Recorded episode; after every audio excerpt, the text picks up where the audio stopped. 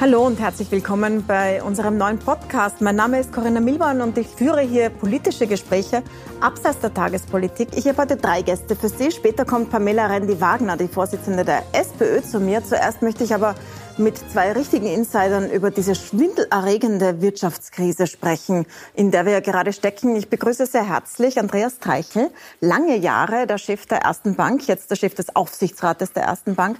Sie sind aber auch der Spartenobmann der Banken in der Wirtschaftskammer. Und äh, nicht nur als solcher, sondern auch als Denker darüber hinaus sind Sie heute hier. Danke fürs Dasein. Schönen guten Abend und der Chef des Wirtschaftsforschungsinstituts, zuvor Rektor der Wirtschaftsuniversität, Christoph Badelt. Schönen guten Abend. Guten Abend. Ähm, es ist, wenn man sich die Zahlen jeden Tag ansieht, was da geschieht mit unserer Wirtschaft, mit der Arbeitslosigkeit und das auch noch global, wird einem schwindlig, ganz ehrlich, ganz ehrlich gesagt, jetzt als Beobachterin. Herr Treichel, Sie sind jetzt wirklich schon lange im Bankengeschäft. Sie haben einige Krisen miterlebt. Haben Sie mit sowas jemals gerechnet, dass sowas passieren kann? Äh, in dieser Form nicht, obwohl ähm, uns sehr viele sehr äh, gescheite Leute schon 13, 14 gesagt haben, dass die nächste Krise, die kommen wird, wahrscheinlich ähm, eine Krise sein wird, die in irgendeiner Form etwas mit Pandemie äh, zu tun äh, haben wird. Hm? Und, haben Sie sich äh, beschäftigt damit? Beschäftigt sich die Bankenwelt dann mit solchen Krisenszenarien? Äh, eine Bank lebt im Wesentlichen davon, dass sie viele, viele, viele gesunde Kunden hat und dass sie ähm, in der Lage ist, ähm, Risiko zu prognostizieren. Ähm, das gelingt manchmal, manchmal gelingt es äh, nicht, aber Risikomanagement ist eine der wesentlichen Funktionen äh, von Finanzinstituten. Und ähm, wir haben uns schon damit auseinandergesetzt, äh, was kann der Wirtschaft passieren, wenn es zu einer ähnlichen, wir haben natürlich keine Ahnung gehabt, was da äh, auf uns zukommt, aber wenn es zu so einer Situation kommt. Und ähm, ich glaube, ähm, bei, bei aller äh, bei allem Respekt, den man, egal welche Meinung man jetzt hat, äh, darüber, wie das die Politik in den letzten äh, zwei Monaten ähm, äh, gemacht hat, muss man auch mit einkalkulieren, dass in den letzten fünf Jahren auf der politischen Seite weltweit relativ wenig äh, passiert ist, um eine mögliche Krise in dieser Form vorzubeugen. Herr Badelt, vielleicht können Sie uns mal zusammenfassen, wie schlimm es ist. Sie sind ja im Zentrum derer, die uns das voraussagen. Die Zahlen werden immer höher, die Sie uns voraussagen, und zwar höher ins Negative, wie sehr die Wirtschaft schrumpfen sind. Sie sind auch einer der Wirtschaftsweisen, der die Regierung berät in dieser Lage. Ähm, wie schlimm ist es denn wirklich? Geht es schnell vorbei oder bleibt uns das? Also wie schlimm es ist und ob schnell vorbeigeht, sind zwei Fragen, ähm, die man getrennt beantworten muss. Ähm, wir sind ja in der Wirtschaft gewohnt, das Ausmaß einer Krise durch Wachstumsraten oder in dem Fall durch negative, also wenn Sie wollen, Schrumpfungsraten des Sozialprodukts äh, darzustellen. Und da schwanken wir im Augenblick zwischen minus 5,2 und minus 7,5 Prozent für das Jahr 2020. Aber eigentlich glaube ich, dass diese Zahlen gar nicht so aussagekräftig sind. Viel aussagekräftiger ist es schon, wenn Sie sich überlegen, dass wir 1,2 Millionen Menschen in Kurzarbeit und noch einmal 600.000 in der Arbeitslosigkeit haben. Und wir haben da eigentlich in einem ökonomischen Sinn nahezu eine Arbeitslosigkeit von 50 Prozent.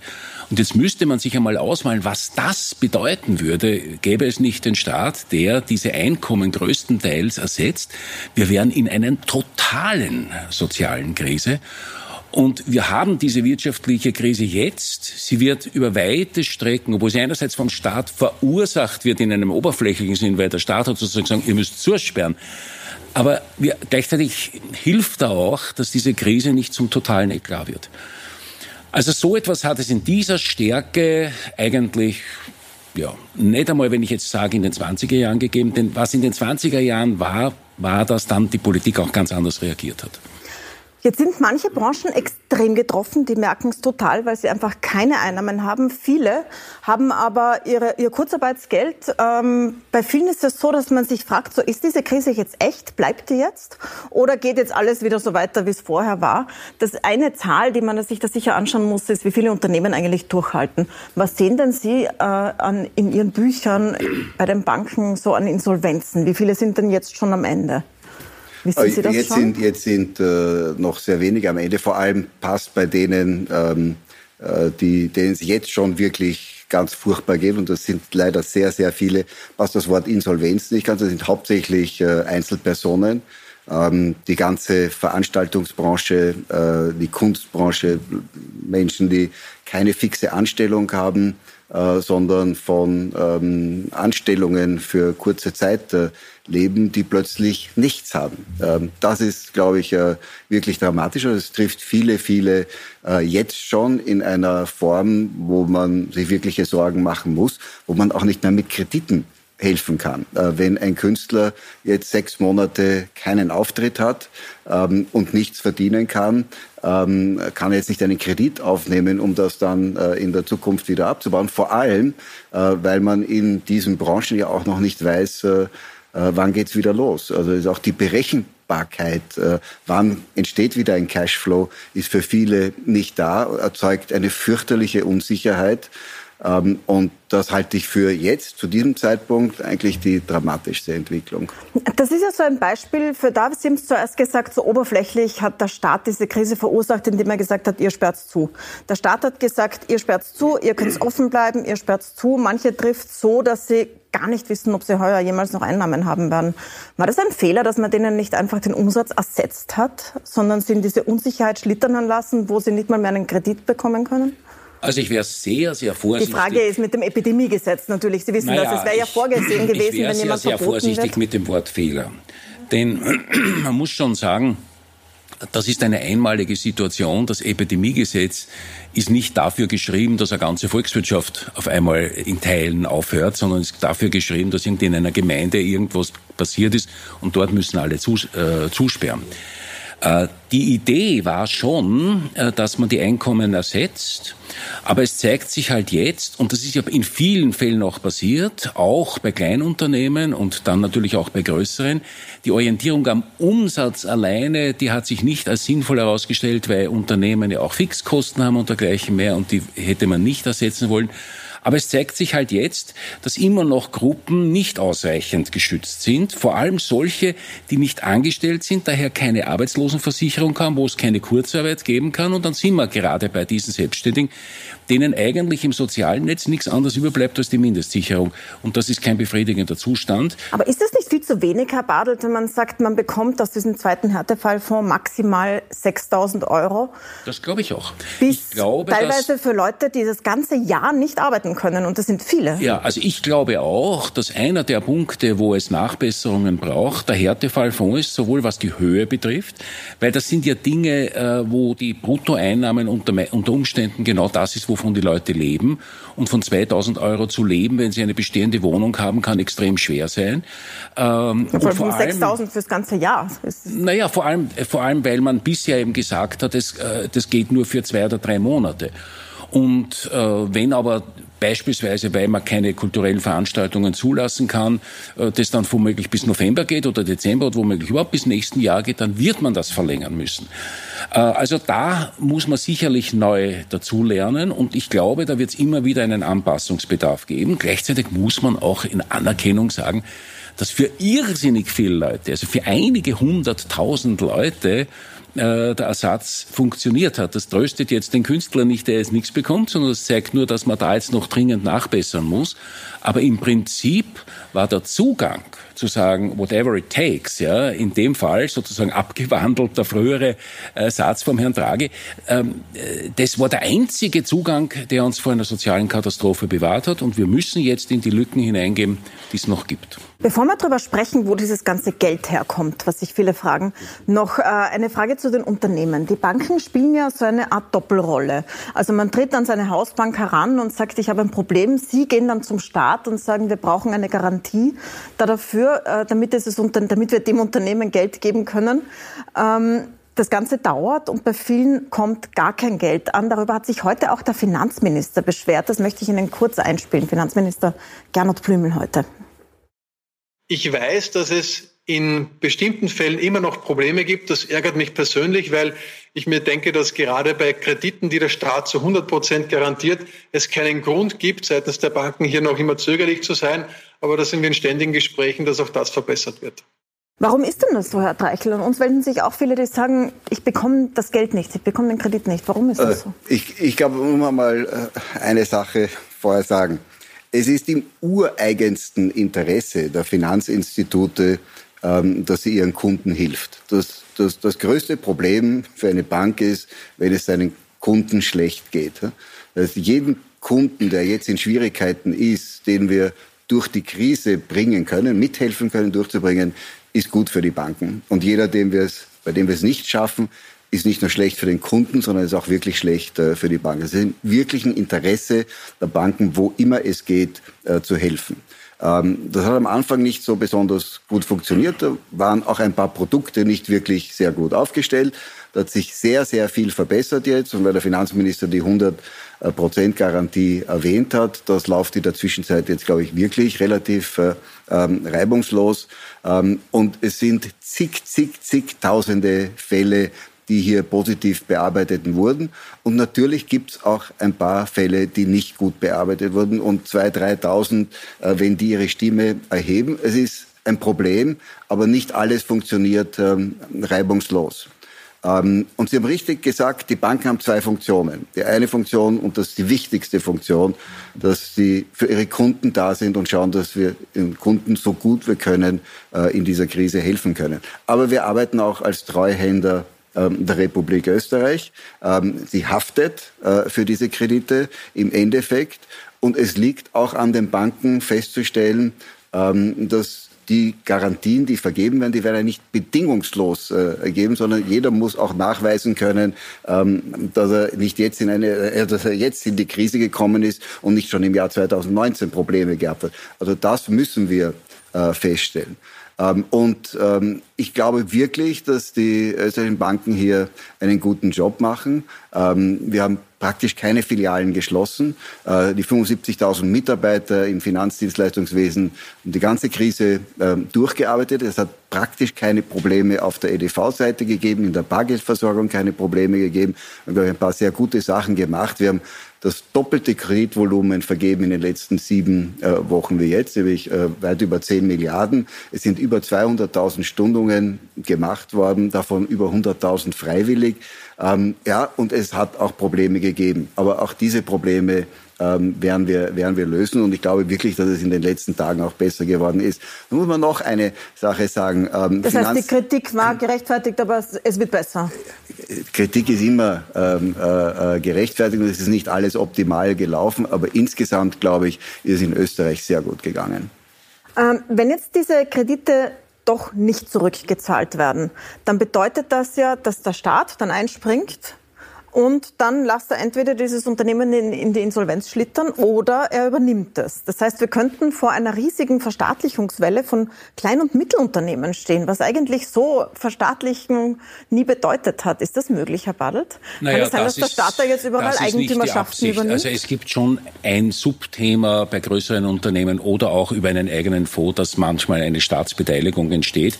Aber die, die große Zahl der Fälle, über die zuerst gesprochen worden ist, geht nicht davon aus, dass dann der Staat einsteigt, sondern dass er, wenn das Unternehmen wirklich äh, den Bach hinuntergeht, eben dann der Bank den ausfallenden Kredit ersetzt. Das ist, dass die Haftung dann schlagend wird.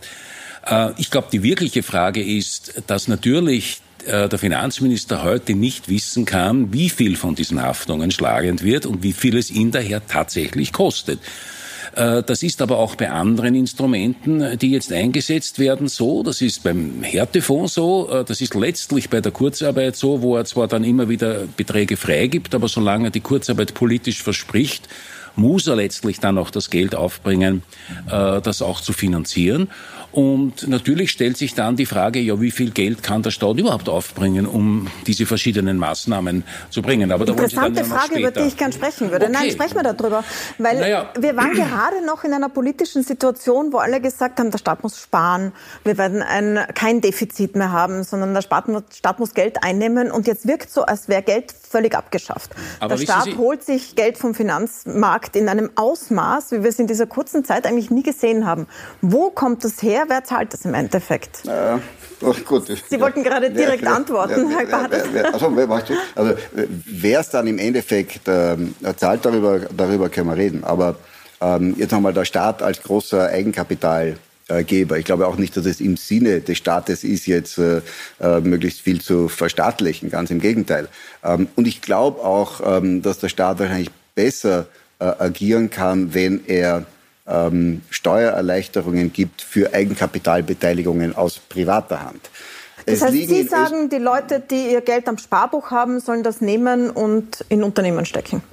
Ähm, Im Endeffekt, Verstehe ja, ich das ja, es liegen viele hundert Milliarden ähm, an Spareinlagen in Österreich herum, auf die die Einleger äh, nichts verdienen.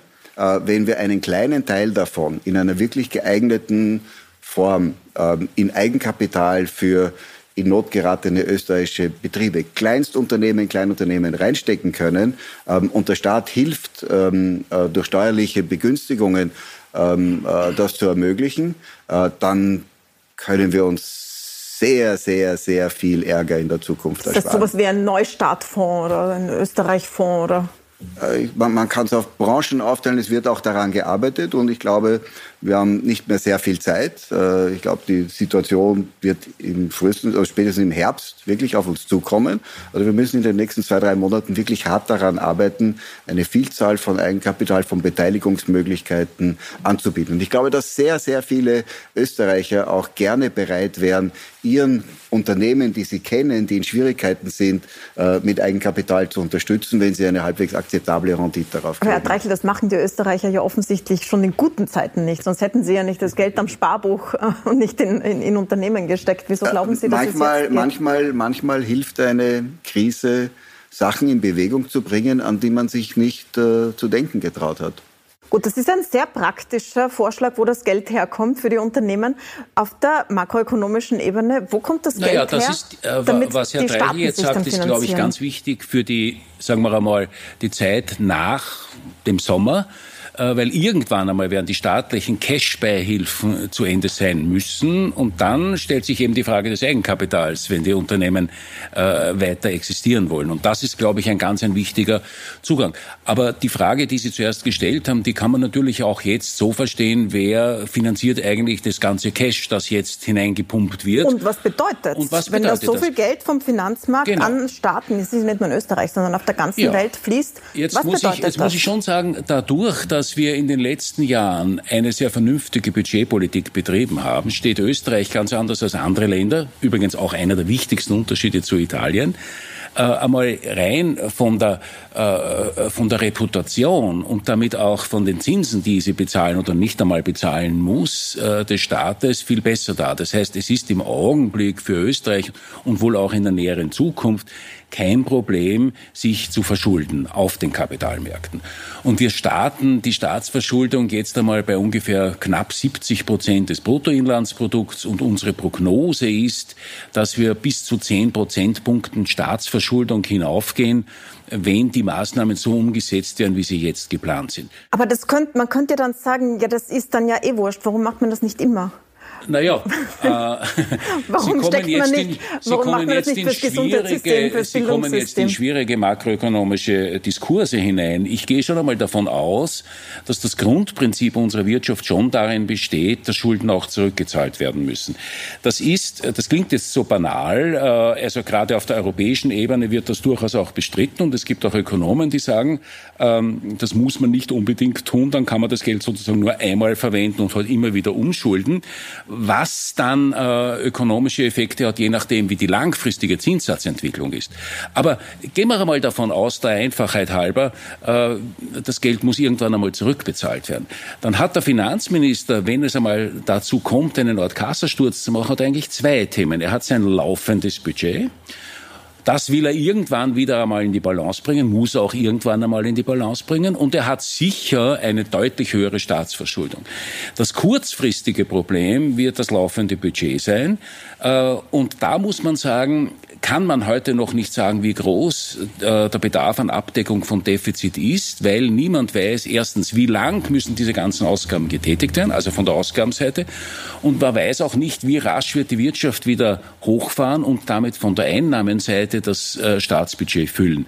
Aber da wird es zweifellos Anpassungsmaßnahmen brauchen. Wir glauben, dass er innerhalb von vier, fünf Jahren, wenn die Wirtschaft einigermaßen hochfährt im Herbst, dass der Finanzminister in, in ungefähr vier, fünf Jahren äh, das Budget wieder ins Gleichgewicht bringen kann. Herr Dreichel, ich gebe Ihnen jetzt eine Frage weiter, die ich heute so bekommen habe, genauso wie sie gestellt wurde. Warum drucken Sie nicht einfach Geld dafür? Na, er dürfte das nicht. ich, ich, ich habe leider keine, keine, sich, ähm, ich habe keine Gelddruckmaschine. Ich werde es vielleicht ja, ausweiten auf das in, Bankensystem in, und die ja, Zentralbanken. Im, im Warum macht man nicht einfach in, Geld in ja, so einer Situation? Also wenn ich was also als einfacher äh, arbeitender Mensch sagen darf und nicht als Wissenschaftler. Ähm, Im Wesentlichen ist es egal, wo das Geld herkommt. Es kann der Staat Schulden machen, es können die Zentralbanken Schulden machen ähm, oder es geht über das Geschäftsbankensystem. Oder Geld drucken kommt in den verschiedensten Formen vor. Der, ähm, das, was der Professor Badl jetzt gesagt hat, ist ja das, das Wesentliche. Ähm, Österreich ist derzeit in einer Situation, dass es aufgrund seiner Bonität ähm, Schulden machen kann und dafür Geld bekommt. Österreich zahlt nichts für seine Schulden. Österreich kann jetzt eine zehnjährige Anleihe begeben und kriegt Geld dafür. Hm? Österreich hat derzeit, also die öffentliche Hand, ungefähr 280 Milliarden vor der Krise an Schulden. Wir haben ein Bruttosozialprodukt von 400 Milliarden, also war ungefähr 70 Prozent. Ähm, jetzt wird das Bruttosozialprodukt, sagen wir wahrscheinlich, auf 350 Milliarden einbrechen und die Schulden werden von 280 auf, 200, auf 320, 330 steigen. Ähm, also wird es enger. Hm? Aber Österreich wird wahrscheinlich auch 21 äh, noch unter 100 Prozent sein und daher noch immer eine ausgezeichnete Bonität haben und nichts dafür zahlen. Das Defizit wird nicht größer äh, dadurch. Ähm, gut, jetzt haben wir Italien und das ist, glaube ich, eines der wirklichen Probleme, in, wo wir jetzt in Europa sind, das nicht in der angenehmen Situation ist wie Österreich, 150 äh, Prozent derzeit schon Staatsschulden hat, ähm, für seine Schulden etwas zahlen muss, weil die Bonität nicht so gut ist. Hm? Ähm, wie aber im selben Währungsraum drinnen wird. Ich glaube, ich sehe ähm, für Österreich isoliert das, was wir hier machen können. Da gibt es viele Branchen, die werden fürchterlich leiden, aber insgesamt wird das Österreich nicht so wahnsinnig treffen. Allerdings als halt Teil, als Welt, Teil der EU kann das Ganze viel, viel ernster werden äh, für uns, als wir glauben. Jetzt hat die EU keine sehr gute Figur gemacht in dieser Krise. Man hatte den Eindruck, dass jeder Nationalstaat so schnell wie möglich seine eigenen Schäfchen ins Trockene bringt. Jeder hat seine eigenen Programme aufgelegt und das, obwohl wir extrem vernetzt sind. Das merken wir ja jetzt auch. Ähm, Im nächsten Schritt hat man als Beobachterin nicht das Gefühl, dass das besser wird. Zum Beispiel hat die EU in ihren Budgetstreitigkeiten, die ja laufend sind, jetzt kein, kein größeres Gewicht als vorher. In welche Richtung sollte es denn gehen, Herr Dreichel? Ihrer Meinung äh, nach? Jetzt? Ich habe da eine sehr spezifische äh, Meinung dazu, die, die glaube ich, nicht sehr viele äh, Menschen teilen. Zunächst einmal muss man sagen, dass ähm, äh, die EU jetzt am Anfang schlecht agiert hat. Ja, das kann man schon kritisieren, aber es war jedes Land in einer anderen Situation. Also das war gar nicht anders möglich, als auf nationalstaatlicher Ebene hier zu äh, agieren. Italien hat es früher getroffen, jeder hat hier anders äh, reagiert.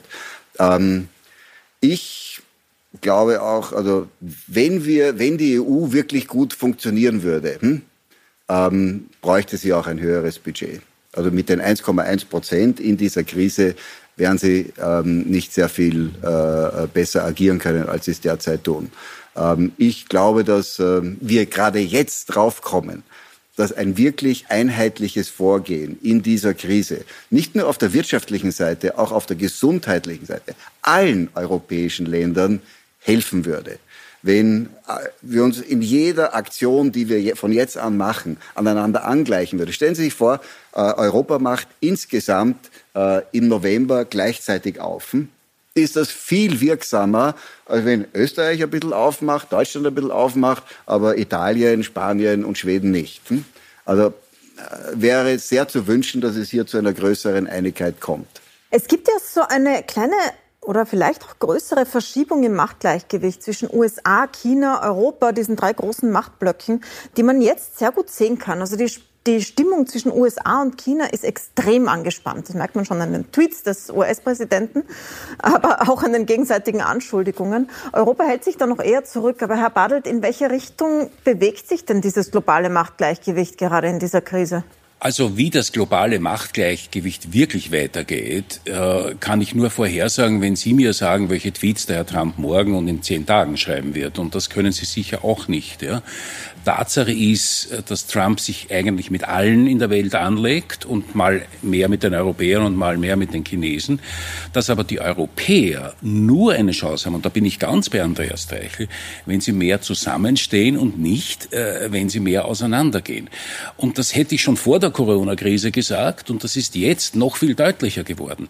Denn wir haben über einen großen Teil der Mitgliedstaaten der, der EU eine gemeinsame Währung von Ländern, die wirtschaftlich unterschiedlich stark sind. Das ist schwierig, wenn Sie eine gemeinsame Währung haben von Ländern, die unterschiedlich produktiv sind und die unterschiedliche Wachstumsraten haben. Aber das kann nur funktionieren, wenn sie auch in der Finanzpolitik weiter zusammenwachsen. Äh, und das ist genau das Gegenteil von dem, was zumindest die Mehrzahl der Staats- und Regierungschefs den österreichischen eingeschlossen, heute will. Nur wie, und das ist ja auch einer der Gründe, warum die ganze Debatte über Eurobonds so unehrlich ist. Denn wenn ich gemeinsame Schulden mache und nicht eine gemeinsame Finanzpolitik mache, na, dann ist es wirklich eine Umverteilung zu denen, äh, die sich halt sozusagen aus der gemeinsamen Kasse bedienen. Und das kann nicht äh, langfristig funktionieren. Aber das heißt, Sie beide kritisieren die derzeitige Haltung der Bundesregierung, der österreichischen, dann nicht mehr Geld reinzustecken, keine Eurobonds? Also ich, ich, ich würde nie in meinem Leben die österreichische Bundesregierung kritisieren. Sie ich, haben nur eine andere Meinung. Ich erlaube mir in diesem Fall eine andere Meinung zu haben. Ja. Ich würde, ich würde so sagen, ich habe ein anderes Bild von Europa, als das gegenwärtig bei uns äh, äh, gepredigt wird. Und das hat nur am Rande mit Corona etwas zu tun. Äh, ich glaube, dass die Debatten über den Haushaltsrahmen in der EU schon vor Corona gezeigt haben, dass man völlig widersprüchliche Anforderungen an die Europäische Union stellt, dass man einerseits äh, mindestens zehn zusätzliche Agenten von ihr wünscht, gleichzeitig aber sagt, sie soll weniger äh, Geld haben. Das mit Verwaltungskosten zu begründen, ist ziemlich oberflächlich, weil die Verwaltungskosten der EU nicht so groß sind und vor allem, wenn sie sich mit nationalen oder auch lokalen Verwaltungskosten äh, vergleichen lassen. Und ich glaube, es ist sinnvoll, gemeinsame Aktionen etwa in der Finanzpolitik zu machen, in der Beschäftigungspolitik, in vielen sozialen Rechten und dergleichen mehr. Aber ich weiß, dass ich da sozusagen eine Minderheit repräsentiere, zumindest gegenüber der herrschenden politischen Auffassung. Äh, trotzdem glaube ich, dass äh, man, wenn man A sagt, in dem Fall auch B sagen muss. Und das ist auch eine der Ursachen, warum es schwer sein wird, aus den Währungsturbulenzen herauszukommen, wenn wir mit Italien, Spanien und letztlich auch Frankreich, um es ehrlich zu sagen, äh, schwierige Länder haben werden. Heißt das, dass äh, wir haben alle noch diese Euro-Krise im Kopf, die der Finanzkrise folgte? Auch damals waren es diese Länder, da war Griechenland noch groß dabei, aber im Prinzip auch Italien, Spanien, Frankreich, die in Schwierigkeiten steckten, die jetzt auch in ordentlichen Schwierigkeiten stecken. In allen dreien sind die Ansteckungszahlen sehr hoch, die Lockdowns sind länger als bei uns. Herr Dreichel, müssen wir uns äh, einstellen auf eine neue Euro-Krise? Ähm, Glaube ich nicht, äh, dass eine neue Euro-Krise kommen muss. Ähm, aber dazu muss sich äh, in der Politik äh, in den nächsten zwölf Monaten wirklich etwas ändern. Ähm, wenn äh, die Situation zwischen der EU und den Nationalstaaten so weiterläuft, wie es derzeit der Fall ist, ähm, dann ist eine Eurokrise vorhersehbar. Ähm, und auf dem Weg in diese Eurokrise ähm, wird es passieren, dass weiterhin ähm, die USA und China und die USA, obwohl sie die gesundheitliche Seite dieser Krise offensichtlich viel schlechter managen als die meisten Europäer. Aber sie werden wieder wirtschaftlich schneller und besser rauskommen, außer die europäische Politik, und damit meine ich jetzt nicht nur die EU, damit meine ich die Nationalstaaten und die EU, realisieren, welche Chancen wir hier vorbeigehen lassen, wenn wir diese Krise jetzt nicht dazu benutzen, ähm, um Europa standhafter ähm, und stärker zu machen. Ich hatte letzte Woche die Wirtschaftsministerin hier im Studio, vor einer Woche genau, die äh, sehr globalisierungskritisch aufgetreten ist. Also es gibt offenbar bei den, also bei Regierungen in ganz Europa oder der Welt vielleicht sogar so eine Rückzug zum Nationalstaat und Aufrufe, teilweise das zurückzunehmen, dass wir auf der ganzen Welt produzieren, dass wir zum Beispiel Medizinprodukte jetzt akut, aber auch andere Produkte aus China einkaufen, dass die Lieferketten so sind, wie sie sind, dass, sie, dass wir so verwundbar sind durch diese globale Arbeitsteilung. Naja, ähm, also ich meine, die Frau Schrampe könnte sich selbst verteidigen, wenn sie hier wäre. Also sie ist sicher nicht generell globalisierungskritisch. Ich glaube, was, was wichtig ist, ist, Globalisierung ist Ausdruck einer internationalen Arbeitsteilung und daher sicher wohlstandsschaffend. Aber es gibt vernünftige Grenzen, auf die man achten muss und auf die man vielleicht zu wenig geachtet hat. Wir haben im Bereich der Hochtechnologie eher darüber nachgedacht, ob man jetzt den Chinesen äh, Zugang zu allen möglichen Unternehmen und damit zu Technologien in Europa äh, verschaffen soll oder nicht. Aber bei manchen elementaren Gütern des täglichen Bedarfs, wie eben zum Beispiel bei manchen pharmazeutischen Produkten und letztlich auch bitte bei Schutzanzügen. Es ist ja an für sich lächerlich, dass Sie Schutzanzüge aus Malaysia mit der Boeing 747 oder 777 herschaffen müssen. Also dann hat man einfach nicht diese berechtigten Unabhängigkeits, wenn Sie so wollen, ganz ein kleines Ausmaß an Autarkie in so Alltagsgütern. An das hat man einfach nicht gedacht und ich glaube, das muss man lernen. Das heißt aber nicht, die Globalisierung abzuschaffen. Aber sind das, Sie nicht allgemein erstaunt bei dieser Krise, wie dünn eigentlich die Decke ist, auf der wir uns bewegen, wie schnell so ein kleines Virus die gesamte Weltwirtschaft ja, Sie, bremst? Ich, ich, du kommst ja. Ich, ich glaube, ich, ich glaub, das ist, ähm, ich glaub, das ist ein, eine der, der Schlüsse, die, die wir jetzt ziehen müssen. Wir haben ähm, die Wirtschaft globalisiert, ohne das Gesundheitswesen zu globalisieren. Ähm, und da hat die Politik auf der ganzen Welt eben versagt. Das ist nicht passiert. Ähm, und die Rechnung ähm, dafür bezahlen wir äh, jetzt. Ich glaube auch, dass es eigentlich gut ist, wenn wir über unsere Wertschöpfungsketten wieder nachdenken und äh, etwas weniger optimieren. Je stärker Europa wäre, gemeinsam, als gemeinsamer Markt, desto weniger müssten wir auch nach China ähm, auslagern. Ich glaube nicht, dass ein, ein, ein einheitlicherer Wirtschaftsraum, ich rede nur über Wirtschaft, ja, in, in, in ein einheitlicher Wirtschaftsraum in Europa äh, uns unheimlich helfen würde. Und wir haben ihn nicht. Ja? Wir haben ihn nicht. Wir haben in der Zwischenzeit nicht einmal mehr freien Personenverkehr. Hm? Wir haben keine gemeinsame Infrastruktur, wir haben keinen gemeinsamen Datenverkehr, wir haben unterschiedliche Gesetzgebungen in alten Ländern. Zu glauben, dass Europa, ja, dass wir ein einheitliches Europa haben wir so und so nicht, aber dass wir einen einheitlichen Wirtschaftsraum haben in Europa, ist schlicht und einfach nicht wahr. Das heißt, Sie sagen, wenn wir das nicht machen, dann gehen wir unter zwischen USA Nein, und wir werden nicht untergehen. Wir werden nicht untergehen. Europa ist ein, ein herrlicher Platz. Es wird auch weitergeben. Aber ich würde, ich jetzt, also für die Weltordnung wäre es wirklich sehr schön, wenn Europa ein wirklich starker, wenn nicht der stärkste Wirtschaftsfaktor auf der Welt wäre. Weil Europa hat für mich auf der ganzen Welt gesehen das beste Sozial- und Gesellschaftssystem.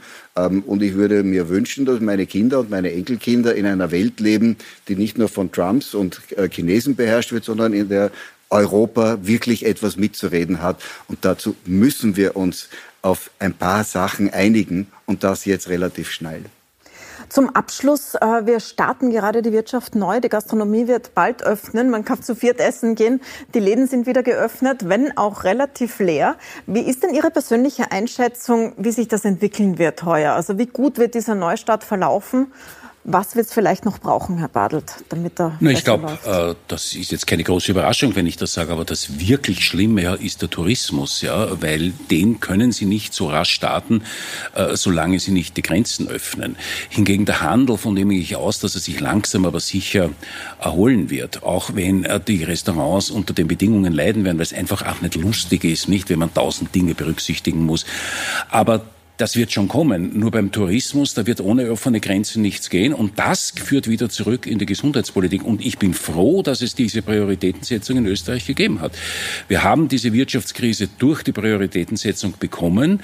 Nur ohne Prioritätensetzung wären halt viel mehr Leute gestorben. Und dafür hätte man vielleicht einen niedrigeren äh, Verlust in der Wirtschaft. Aber ich glaube, die Entscheidung war richtig. Das heißt, Sie sagen, es hat sich gelohnt, trotz dieser enormen wirtschaftlichen ich Folgen? Glaub, ich glaube, alles andere wäre nicht menschlich gewesen. Herr Treichel, wie sehen Sie es? Also zuerst mal die Frage, hat es gelohnt, wenn sie schon im Raum steht?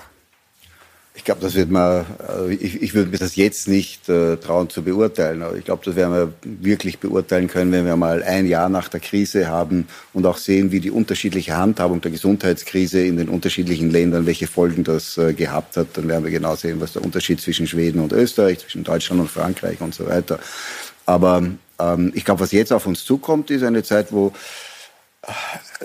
die Politik versuchen wird, das Leben langsam zu normalisieren. Aber leider wird das für sehr, sehr viele Unternehmer ähm, nicht sehr hilfreich sein. Also ein, ein, ein, ein Hotel im urbanen Gebiet ähm, mit 20 Prozent der Kapazität zu führen, ähm, ähm, ob das für die Hoteliers besser ist, als äh, äh, ganz zuzuhaben, das äh, muss jeder für sich selber entscheiden. Das wird für viele sehr, das heißt, viele sehr schwer. gar nicht das aufsperren. Sagen für viele sehr, sehr, sehr schwer sein. Ja. Wird total unterschiedlich von Branche zu Branche. Und ein paar Branchen wird es wirklich massiv treffen. Ähm, Professor Badl hat gesagt, äh, Tourismus ich glaube, dass es also am, am Land weniger arg sein wird ähm, als, als in der Stadt. Äh, in der Stadt wird, äh, da wird noch sehr, sehr viel Hilfe notwendig sein. Ganz zum Abschluss, ganz kurz, was haben Sie am meisten vermisst und worauf freuen Sie sich am meisten, wenn alles wieder normal ist? Ich glaube, dass man äh, nicht im Alltag so viele Regeln einhalten muss, äh, die einem fast davon abhalten, sich natürlich zu bewegen. Und bei Ihnen, Herr Treichel? Ja, ich, ich habe das äh, Glück gehabt, dass äh, mir also die Krise meine, meine Familie zusammengebracht hat und wir waren vier Wochen gemeinsam unter einem Dach mit doch schon halbwegs erwachsenen äh, Buben. Das hätte ich sonst, also für mich war das fast ein Geschenk. Hätten Sie sonst wahrscheinlich so nicht erlebt? Das sicher nicht. Das war für mich das, das Schönste in der Krise, ja. Dann danke ich Ihnen beiden sehr, sehr herzlich für das Gerne. Gespräch und für die Einblicke. Danke fürs Dasein. Und bei uns kommt jetzt gleich Pamela Rendi-Wagner, die Vorsitzende der SPÖ, die nach der Mitgliederbefragung gestärkt ist, obwohl es da einige Turbulenzen gab. Darüber sprechen wir gleich.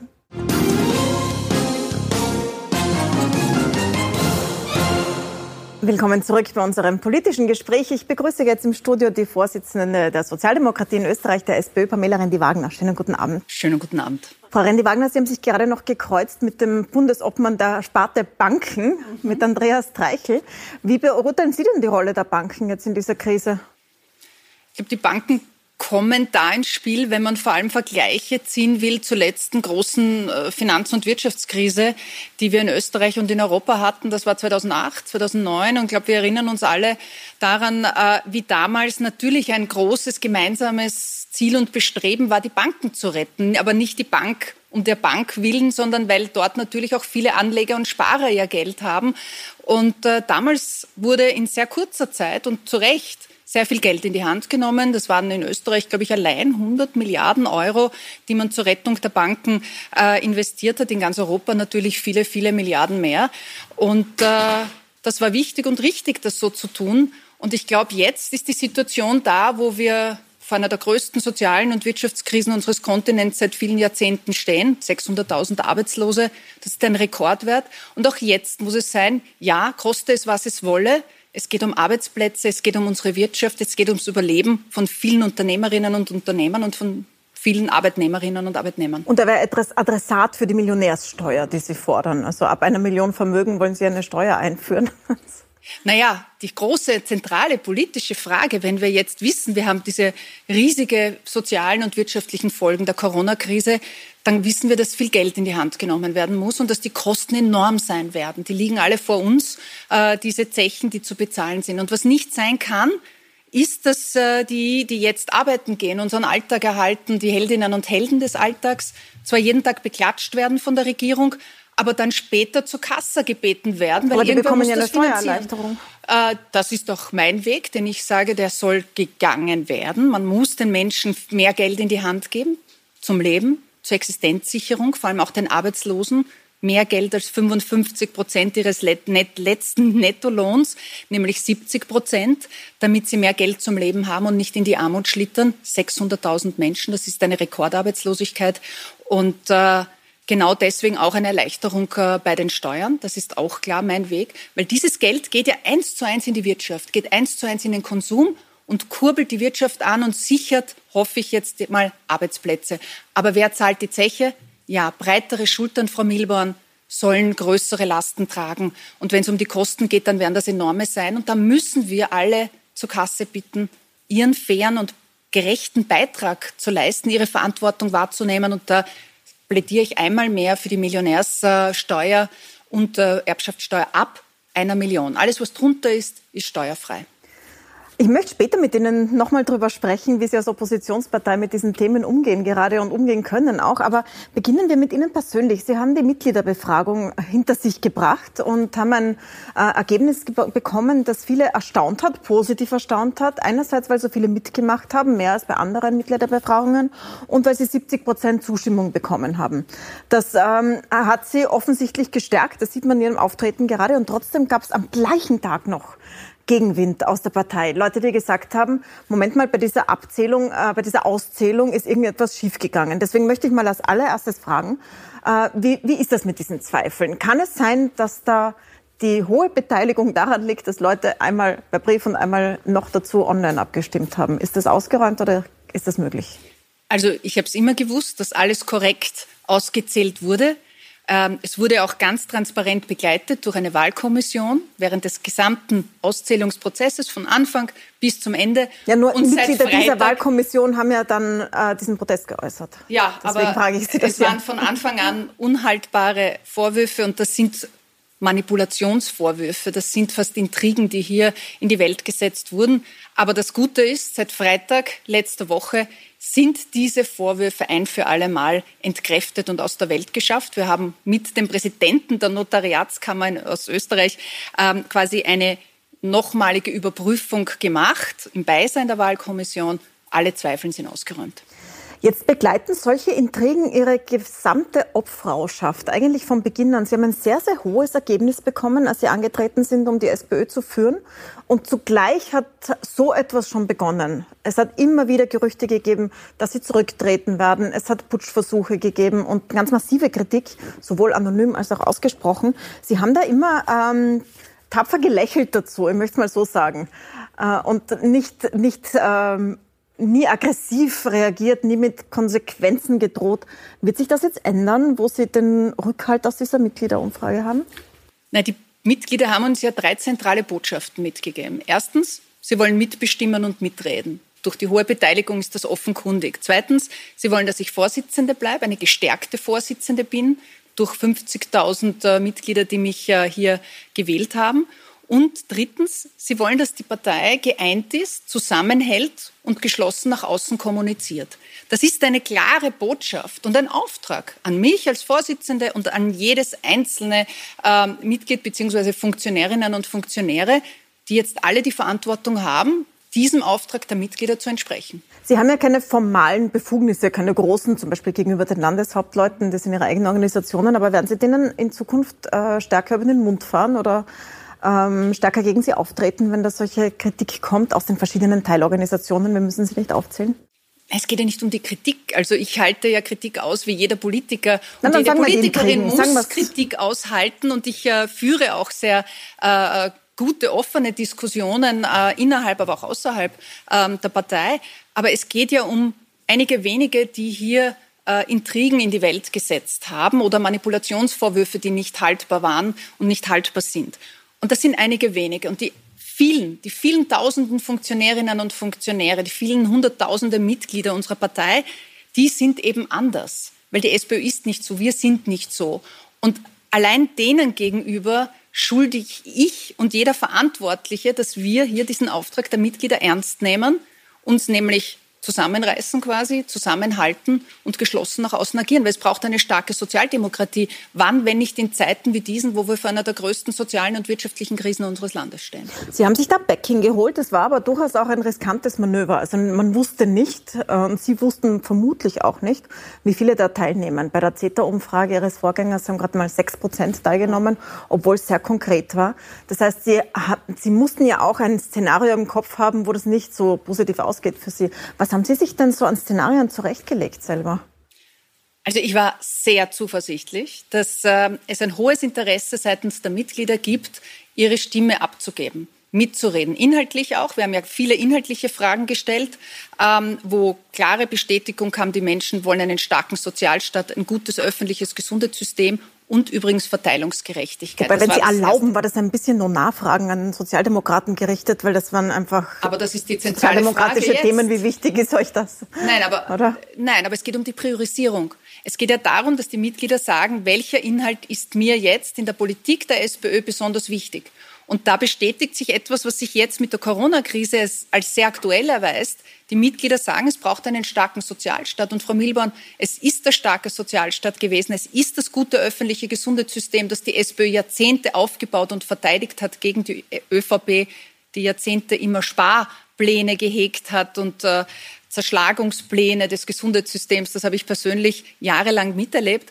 Ähm, aber zu die Ihnen haben noch, Sie priorisiert. Ja, aber zu Ihnen noch. Also haben Sie, was waren Ihre Szenarien, als ah, Sie das genau, gestartet ja. haben? Weil es hat ja so verschiedene Interpretationen gegeben. Und eine der Interpretationen war, dass Sie ähm, entweder ein gutes Backing haben oder auch einen guten Grund, dann zu sagen, na gut, dann mache ich es nicht. Haben Sie sich das so zurechtgelegt damals? Also ich habe mir das äh, nie als Negativszenario zurechtgelegt, sondern habe es mir wirklich so, wie ich immer bin im Leben, als Positivszenario. Ich habe zuversichtlich, dass diese Mitgliederbefragung äh, mit einer hohen Beteiligung ausgeht, weil ich aus all meinen Gesprächen und Begegnungen der letzten Monate und Jahre mit Mitgliedern eines ganz stark gespürt habe und mitbekommen habe, die Menschen haben ein hohes Interesse, in der Partei mitzureden, ein hohes Interesse, dass die Partei zusammenhält und geschlossen ist. Das war übrigens der größte Wunsch. 90 Prozent aller Mitglieder in dieser Befragung haben gesagt, Schluss mit öffentlichen Diskussionen und Querelen. Die Partei soll intern diskutieren und nach außen geschlossen auftreten. Weil sich oft die Frage stellt, warum tun Sie sich das an angesichts dieser Intrigen? Deswegen hat sich auch die Frage gestellt, stellen Sie die Frage deshalb? Aber fragen Sie sich das nicht manchmal so, warum tue ich mir das an? Nein, keine Sekunde, nicht einmal, weil ich zutiefst überzeugt bin, dass es eine starke SPÖ, eine starke Sozialdemokratie in Österreich braucht. und dass Sie die Richtige sind. Und ich bin eine Kämpferin und es ist so viel zu tun und ich bin davon überzeugt, dass ich in, die, in dieser Rolle und in dieser Funktion ähm, die Partei durchaus sehr viel weiterbringen kann und zu einer starken Partei äh, weitermachen kann. Ich bin überzeugt, dass die Sozialdemokratie wieder stark nach oben kommen wird, weil wir einfach die Glaubwürdigkeit als Partei nicht erst seit, äh, nicht inszenieren in 60 Pressekonferenzen in den letzten Wochen, ähm, was das Thema soziale Gerechtigkeit betrifft, sondern seit 130 Jahren die Partei mit der gelebten Solidarität, mit den fairen Chancen und der sozialen Sicherheit sind. Womit wir bei Ihrer Rolle sind jetzt als Oppositionschefin einer Oppositionspartei.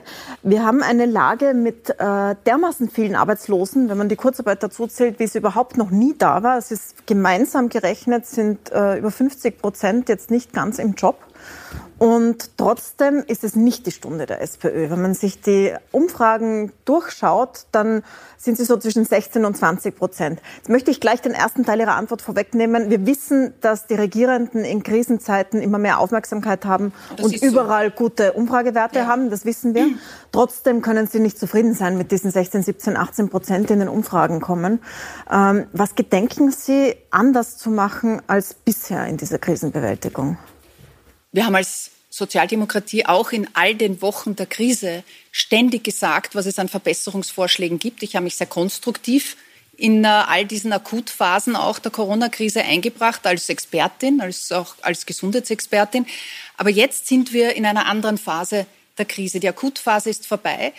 Darf ich trotzdem noch, darf ich noch eine, mhm. eine Frage zur Akutkrise? Haben Sie nicht das Problem, dass die Regierung ohnehin das gemacht hat, was sie vorgeschlagen hat? Ja, immer ein paar Tage auch? später, Frau Milborn. Und Weil, aber die gleiche Politik gemacht hat, die sie ohnehin auch gemacht hätten, sowohl gesundheitspolitisch als auch in der Frage dieses Kostes, was es wolle, also diesen vielen Milliarden, die da jetzt ausgegeben werden. Also genau, Sie haben ja auch immer zugestimmt. Ich komme auf den zweiten Punkt, den Sie ansprechen. Koste es, was, was es wolle, wurde seitens der Regierung Finanzminister gesagt. Aber die Frage, was war das Ergebnis? Und das haben die Menschen jetzt in den letzten Wochen zunehmend mehr und mehr gespürt und gesehen. Und äh, wenn Sie mich fragen, macht die Regierung eines. Sie verwaltet diese Krise, wenn es um die Bekämpfung der sozialen und der wirtschaftlichen Folgen geht.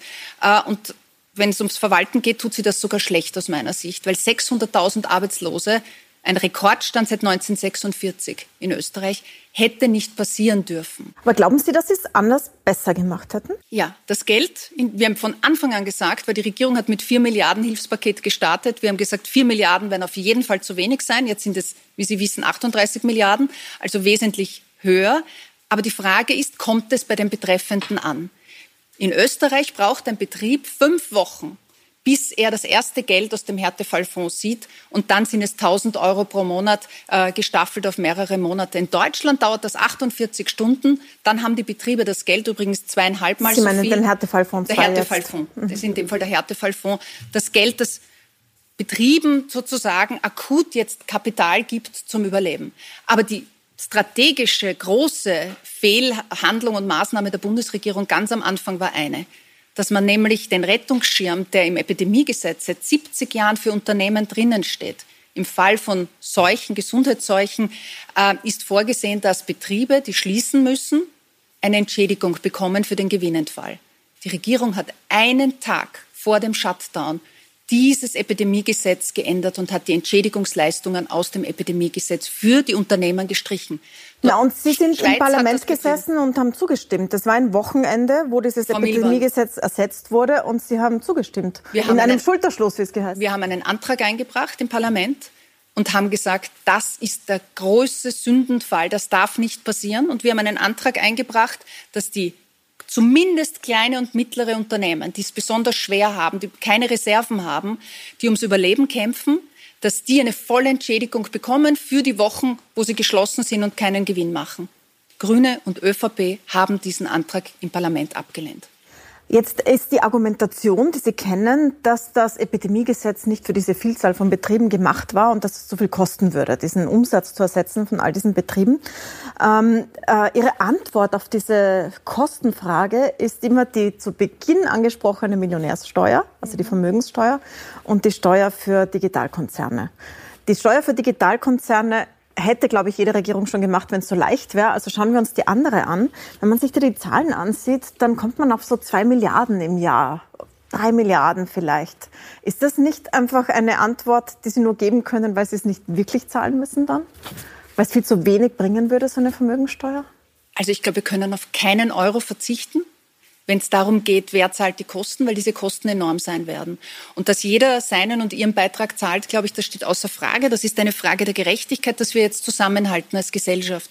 Und was die Online- und Digitalsteuer betrifft, so sage ich Ihnen, ja, die europäische Digitalsteuer, das würde mir jetzt auch zu lang dauern. Das ist der europäische Weg, auf den würde ich nicht warten. Aber wir wissen, dass es ja eine nationale Online-Abgabe gibt. Und im Wege dieser nationalen Online-Abgabe wäre die Möglichkeit einer Corona-Solidarabgabe von Online-Konzernen, die jetzt übrigens großen Profit in der Corona-Krise gemacht haben. Und ich bin hier für 10 Prozent des Umsatzes, des Jahresumsatzes zum Beispiel von Amazon und Co., die sie am Aufbau, am Wiederaufbau unseres Landes nach Corona leisten. Aber was es wirklich Das heißt, der Jahresumsatz von Amazon im Jahr 2020 und andere, 10 nicht nur Amazon davon. ist ein Beispiel. Ja. Zum Beispiel, ja. ja. Genau, 10 Prozent davon als Solidarbeitrag zum Aufbau unseres Landes nach Corona, wirtschaftlich und sozial. Aber die große, den großen Boost, den es jetzt wirklich braucht, ist das größte Konjunkturpaket der Zweiten Republik.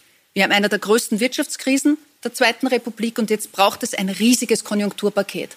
Davon höre ich und sehe ich von der Bundesregierung nichts. Die Regierung hat keinen Plan. Und dieses Konjunkturpaket muss so ausschauen, dass man den Menschen erstens Geld in die Hand gibt, existenzsichernd, Arbeitslosengelderhöhung auf 70 Prozent des letzten Nettolohns. Erstens. Ähm, zweitens weniger Steuern für die kleinen und mittleren Einkommen. Dieses Geld geht eins zu eins in die Wirtschaft und fördert die Wirtschaft, stabilisiert Arbeitsplätze. Zweitens kluge oder drittens kluge Investitionen in den Klimaschutz. Die sind notwendig so oder so. Kluge Investitionen in den öffentlichen Verkehr und in öffentliche Investitionen auch in den Wohnbau und andere Bereiche und Investitions Förderungen, staatliche Begünstigungen für investierende Betriebe.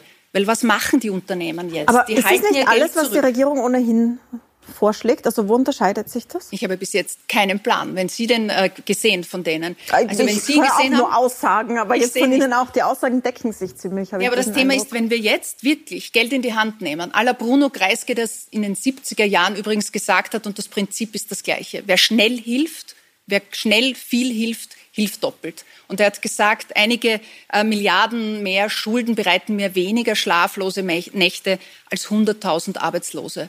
Und das große Ziel der Regierung und eines Landes muss sein, möglichst wenig Arbeitslose zu haben.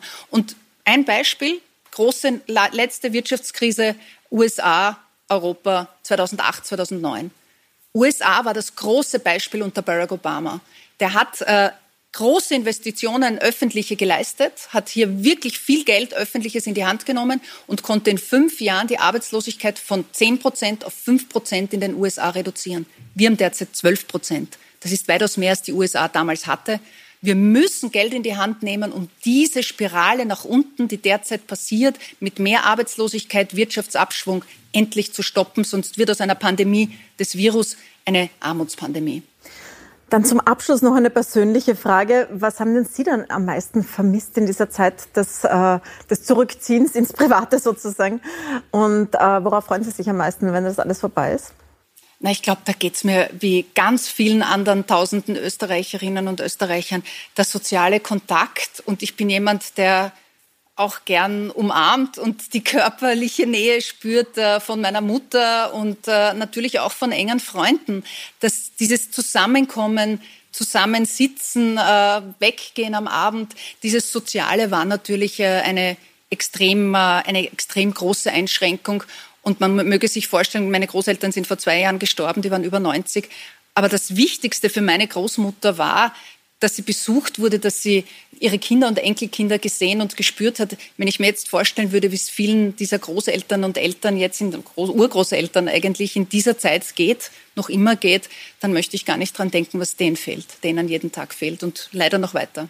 Da hoffen wir, dass sich das bald ändert. Ich danke Ihnen sehr herzlich für den Besuch im Studio, danke. Pamela Rendi-Wagner. Dankeschön. Ihnen danke ich fürs Zusehen. Wenn Sie das ganze Gespräch noch mal sehen sollen wollen und auch die anderen beiden Gäste heute, Andreas Treichel und Christoph Badelt, dann schauen Sie auf Seppen oder auf Puls24.at. Dort können Sie es auch weiterempfehlen. Danke fürs Dabeisein.